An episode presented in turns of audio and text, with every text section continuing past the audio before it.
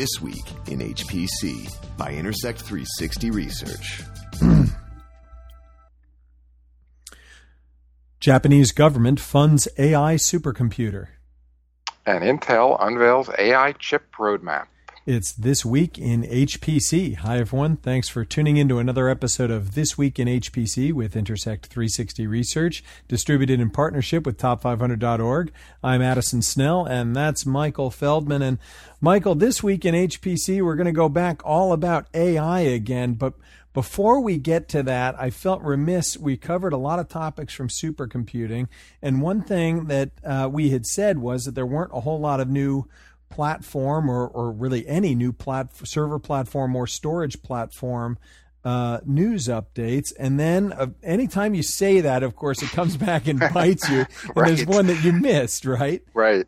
And in this case, the one that we missed was from uh, Seagate. Now, my excuse for missing it isn't, isn't that I don't care about Seagate. I do, but they're local to me, and supercomputing gets very crazy and they kind of fell off my calendar. We had a hard time scheduling while we were there and just said, Hey, we're going to be local. Why don't we do it when we're back home? We'll have more time. And then, Hey, I got this news and I had missed it when the press release came out, but but they did have a news announcement during SC16 that was a new platform, the ClusterStor 300N. Now, the N stands for Nytro, N Y T R O, is a new line of products they're coming out with. And these are the first products from Seagate that integrate Flash into the storage for the purposes of user disk, or rather user space. And with the ClusterStor 300N, they're advertising 33% faster sequential performance than the the Flash. Uh, boost their I/O. They're talking about now 16 gigabytes a second per scalable storage unit or SSU, and 112 gigabytes a second uh, per rack at the rack level, and available with 100 gigabit uh, interconnect either on OmniPath or EDR InfiniBand or or 100 gigabit Ethernet. So the new ClusterStor uh, 300N Nytro, uh, bringing uh, bringing in the SSDs now into the mix, and we missed that one before. Yeah, we did. We both missed. In fact, I, I just caught up with it today and wrote up a little uh, a little piece on that that encapsulated a lot of what you just said. So yeah, if, if people are interested in that, certainly check out Top 500 and check that news. But yeah, there was a lot of news there, and I have a feeling there'll be some others that, that we're going to revisit as as they come out. Now, the good thing about the 300N is it's it's uh, or not the good thing, but it's not out yet. It's actually going to be generally available next month in January. So they're they previewed it at SC16, but that it really wasn't generally available. They're getting the uh, all of that prep now, and it's going to be uh, available for commercial use starting uh, in January of 2017. Now, let's get to some other big news. This did go public uh, just this past week in HPC. I also did get briefed on this at Supercomputing, but I thought this is a fascinating story uh, coming out of Japan. There's a Japanese uh, government division they call AIST, and there's a group within that, the AI Research Center, AIRC, that ha- now has a new initiative for yet another four letter acronym beginning with A, the ABCI. This is the important one, the AI Bridging Cloud Infrastructure, where there's now going to be a $2 billion investment over 10 years, roughly $200 million a year, including $200 million this year, to build what they're calling an open AI infrastructure, AI supercomputer, with bids open right now for a system to be deployed in the second half of 2017.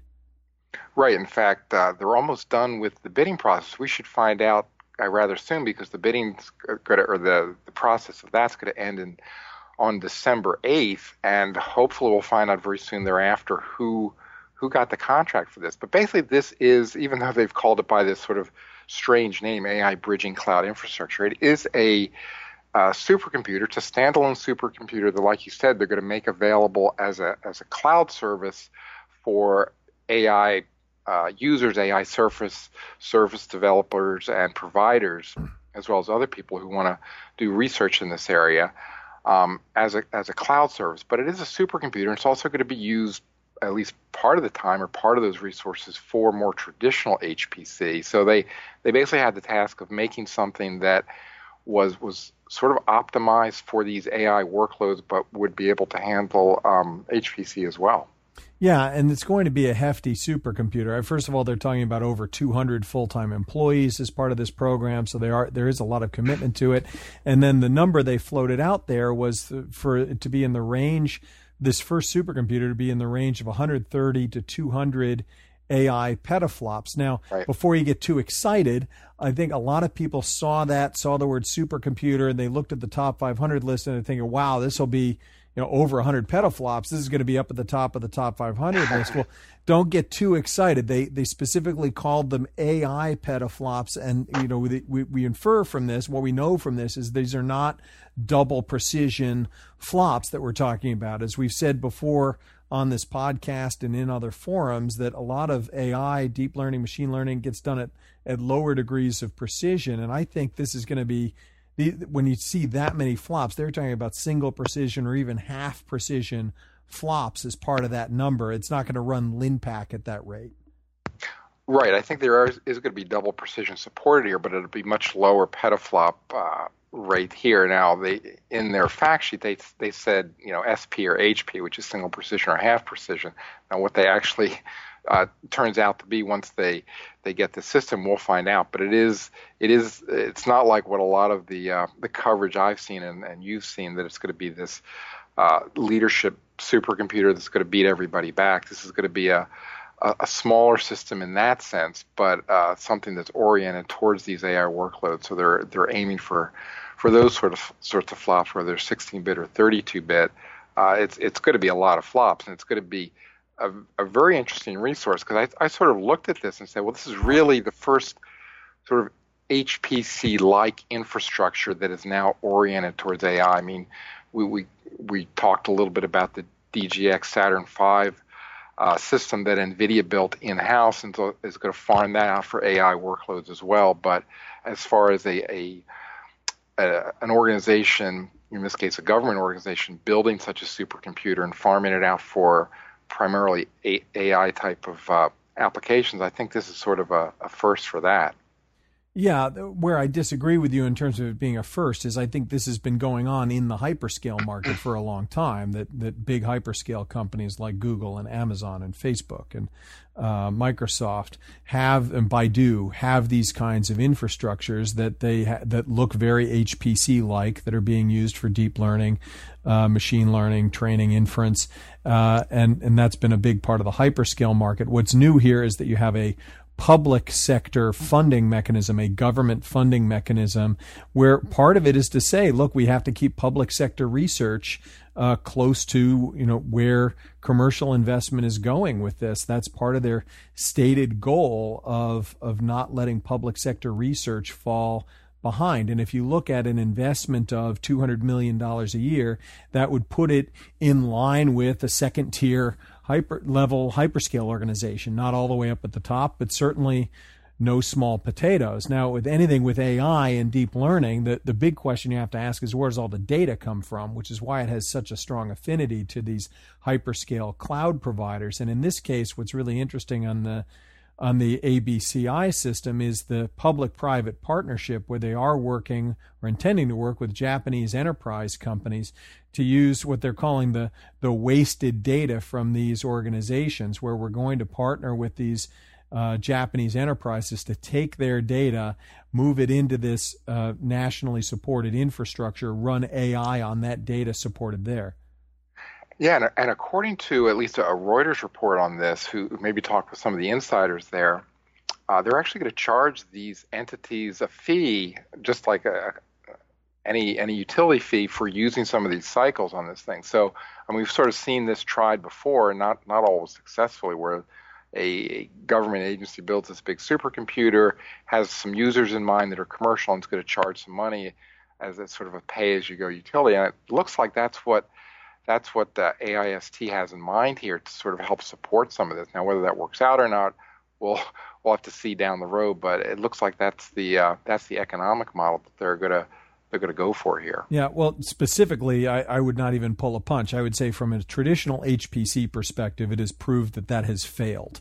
Uh, the numerous attempts to put up a publicly funded scientific HPC cloud that would be economically feasible has been tried and failed by multiple uh, entities. Now, the difference here is you're talking about a primary purpose is, is deep learning, uh, machine learning. That has a much higher degree of affinity right. toward a cloud model compared to a traditional HPC. So it does give it a, a, a much better chance of success, and we'll look at that with keen interest, as many people are looking at AI with keen interest. And there, our other story this week in HPC, Michael, has been that the the vendors continue to make investments in AI as well, and Intel took that so far as to have an entire AI day with a flight of announcements. Now, inconveniently that took place during supercomputing. And you know those of us who are committed to the supercomputing conference weren't able to attend the AI day but you in particular have looked through a lot of the materials that went online from that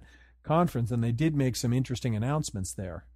Yeah they sure did. And it, it sort of uh, it sort of annoyed me that they didn't try and do this at at SC because these were fairly big announcements. One of the things they talked about was a, a new chip that's going to come out next year. They're scheduling to come out next year called Lake Crest, and this is actually the uh, the design from Nirvana. Remember, they bought Nirvana last year, the, right. company that was that was heavily into AI on both the software and hardware side. Nirvana had designed something called the Nirvana Engine, and it was a custom built accelerator for machine learning types of applications, and it was it, it wasn't intended to be general purpose in the least. It was built specifically for these training, not not inferencing, but training these neural networks. So a very powerful um, chip, and and I thought at the time that Intel would just would just junk that project. They've already had they already had Knights Knights Landing, which soon became Knights Mill that they're going to have for that. So I thought this this probably doesn't have any legs on Intel, but to, and yet to my surprise, they're going to commercialize this. So they're going to take that design, they're going to they're going to build it and manufacture it as an Intel branded chip, and they're going to call it Lake Crest is the code name now. now I don't know what they call it when they productize it, but it's going to take basically that original design uh, with all what they had before and uh, and try and sell it as a chip for uh, these training the deep uh, these deep learning networks. Yeah, we had both theorized about what the what the investment there would look like, but then Lake Crest wasn't even the only announcement. If if if they had said, "All right, we're going to put everything onto Lake Crest," then you go, "Okay, we got that wrong. They're doing this instead of that." But but Lake Crest wasn't the only announcement. They had parallel development coming from the more traditional Intel side as well, right? Right. They talked about a little bit about the Xeon. They're going to have the next generation Skylake, and, and they in the in the context of AI course, there's a lot of Xeons that are out there, either as as the host chip or or just doing more traditional types of uh, machine learning types works that you don't need an accelerator for. But also, they talked about Knights Mill, which we had talked about before. There was no particularly new information about Knights Mill, but remember, Knights Mill was the Xeon Phi chip that was supposed to have the the special instructions, the 32-bit support and 16-bit support for for these AI uh, workloads as well. So, in that sense, I became a little bit confused about their messaging there because is going to also come out in 2017. Looks like alongside Lake Crest. Now, Lake Crest is going to be an accelerator, so presumably on a PCIe card, whereas uh, Knights Mill is going to be a standalone chip as as Knights Landing. So they're they're sort of aimed at sort of two different areas in that sense. But it looks like they're aiming for the same application area, and that is training the uh, the neural networks and and trying to take some of the uh, some of the momentum away from the GPU community that's doing a lot of that work today. Yeah, it's well, GPUs have been very strong. You're right in deep learning. This has been a major expansion area for NVIDIA. They've made no secret about that in terms of their ability to expand their target market. It's a market that we've been sizing now at Intersect 360 Research and are circulating some uh, estimates with our clients in terms of the current size of the market. And it's very high growth rate is the thing. It's not just the size of the market today, which has already been formidable, but uh, the growth rate projections that we see over the next couple of years make it a, a major opportunity, a major market opportunity for the chip makers in this space. So, yep. not a surprise to see that level of investment. The real question will be how that starts to percolate through the rest of the market in terms of do the major OEMs want to build systems around this, or if it's predominantly through major cloud service providers, where we were saying, you know, this AI, this deep learning has such a great deal of affinity toward the hyperscale cloud models, then what you really might see is it gets predominantly uh, uh, implemented through uh, things like Open Compute Project or Scorpio and the ODMs in the market. And, you know, what's the role of the OEMs versus the ODMs in supporting these new chips? I think that's going to be the really interesting thing to watch as these chips start coming toward market. Right. In fact, Intel just doesn't have the, the Lakecrest uh, custom chip coming up in the 220, 2020 timeframe, I should say. They've also got sort of the follow on to that Lakecrest, and they call it Knights Crest. And that's going to uh, supposedly integrate the their Nirvana engine here, the the custom part of that engine, with the Xeon processor. So they're going to either put that on on chip or on package and put those two things together as a standalone processor, sometime in the uh, down the road three or three or so years from now, and that's going to be an even more powerful chip. And uh, like like they said for Knights Crest, it's going to it's going to be uh, much more powerful than even a, a modern day GPU. So down the road, they Intel seems to have put a lot of effort and it's going to invest a lot of money into this this sort of custom version of AI. So they're looking at this space, and like you said, it's not just a, a fairly big space today, but it's growing fast, and they're looking at it as enough to to support that custom sort of work. So um, you know we'll have to see how it pans out, but certainly Intel has sort of surprised me in this sense that they're going to go down that road because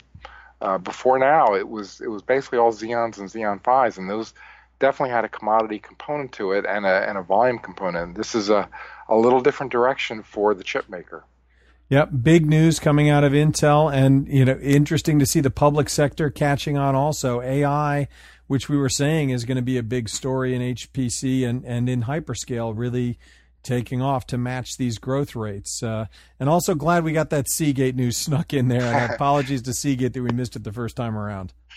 All right, very good. All right, thanks a lot, Michael, and thanks for tuning in. You've been listening to This Week in HPC. You've been listening to This Week in HPC, brought to you by Intersect 360 Research, actionable market intelligence for high performance computing. For more information, visit intersect360.com.